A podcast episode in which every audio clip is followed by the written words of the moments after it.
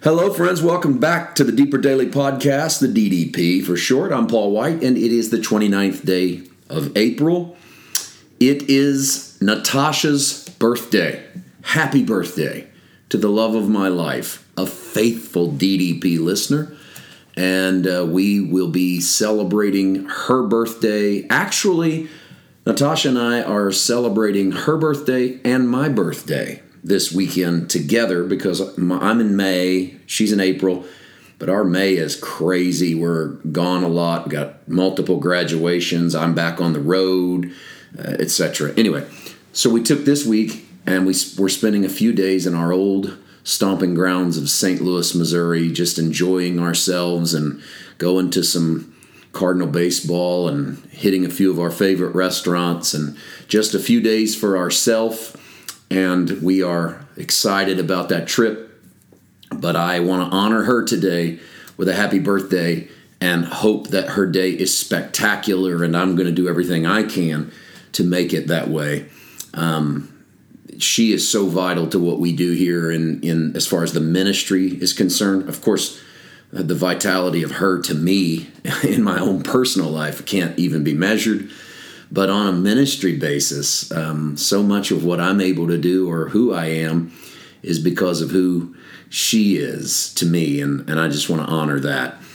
Let's get into the final chapter today of our journey through the book of Genesis. This is an appropriate stopping point because we are at the 50th chapter. There are 50 chapters in Genesis. We are at the last regular podcast for the month of April because tomorrow will be the essay edition, which is um, you know, something that we do on the final day of every month. And then Sunday, May the 1st, we start the book of First Timothy. Okay. Jacob dies at the end of the 49th chapter of Genesis. Um, he has blessed the 12 tribes of Israel. He's blessed his grandsons. He gave the blessing, the text says, each with the blessing suitable to him. So it was a blessing that he spoke over them in regards to what they would be, but a, but a, as a result of what they are. Um, he dies. He requests that Joseph take him back to the family plot. Joseph receives permission in the early verses of chapter 50 from Pharaoh to do exactly that. So the family of Jacob all take him out and bury him in the land of his fathers, uh, that, that field that Abraham brought to the east of Mamre. And then they come back to Egypt. And there's this moment beginning in the 15th verse of Genesis 50 when Joseph's brothers have this realization that dad's dead, so maybe it'll be that Joseph is now going to pay us back. Now that, and this actually, it's a it's a it's a thought that makes sense because his brothers who sold him into slavery know that the fragility of their relationship has hinged on Joseph's love and respect for his father and and Jacob's love and respect for Joseph. Now that Jacob's gone, now that that sort of intermediary, that purpose for peace is gone, what happens if Joseph decides, okay, I'm going to get back at these guys because he's got all the power. And so they send a message to Joseph and they say the father gave him this command please forgive the transgression of your brothers and their sin because they did evil to you. What we don't know is if jacob actually did this um, but it, that's really neither here nor there because I, I well it, maybe it's not. Let me i'm getting ahead of myself. Let's say it this way. Joseph forgives them. He's been not just acting like he forgives them he's literally forgiven them. And when they come to him he says hey don't fear what you meant for evil, God meant for good.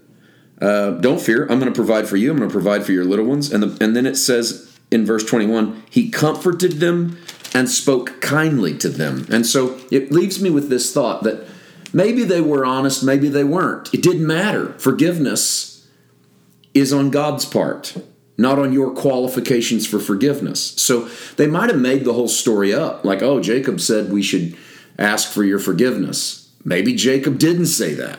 Joseph didn't know.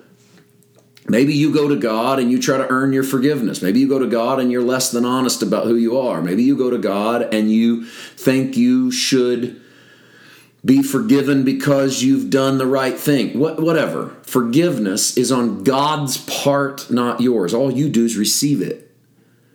And so Joseph plays the role of the future Savior once again, in that he gives forgiveness to a group of guys that, let's be honest, they don't deserve it. I mean, what? but they're a lot like us. I want to think I'm Joseph, you know, and I'm forgiving to people. But the truth is, I'm probably more Jacob's kids. I'm the other guys. I'm the one that doesn't deserve it, and I get it. Because, well, God's not forgiving Paul White based upon Paul White. That's for sure. He's forgiving because he's God and he's loving and because of Jesus and his goodness and his sacrifice on the cross. And so we land at the death of Joseph, who lives in Egypt until he's 110. He sees Ephraim's children make it to the third generation. And he tells his brothers, I'm going to die, but God's going to visit you and bring you up out of this land. And here comes the first time we get this phrase in the Bible the land that he swore to Abraham, to Isaac, and to Jacob. And this is the first time that the three patriarchs are mentioned together.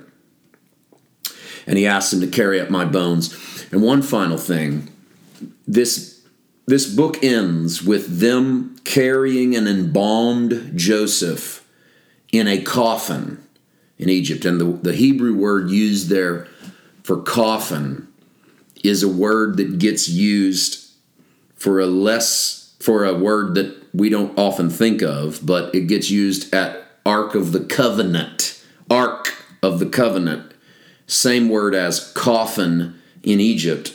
So you could say the Ark of the Covenant becomes a coffin for whatever's inside of it. And this is our first hint of this. This is the first coffin usage, by the way, in Hebrew, as you close the book of Genesis. It's interesting that we're putting him in a coffin and then going into the Exodus, the release. Christ goes into a quote unquote coffin and then has an exodus out of the tomb. So it's a kind of a fascinating little transition that moves into the book of Exodus. We, however, are not going to make that fascinating little transition into the book of Exodus. Instead, we are going to begin a study uh, I'm very excited about on the little New Testament book of First Timothy, and I will give you the backdrop and the and we'll do the workup and all that good stuff starting on Sunday. It's going to be very exciting. Tomorrow will be essay edition. Tune in. See you then. God bless.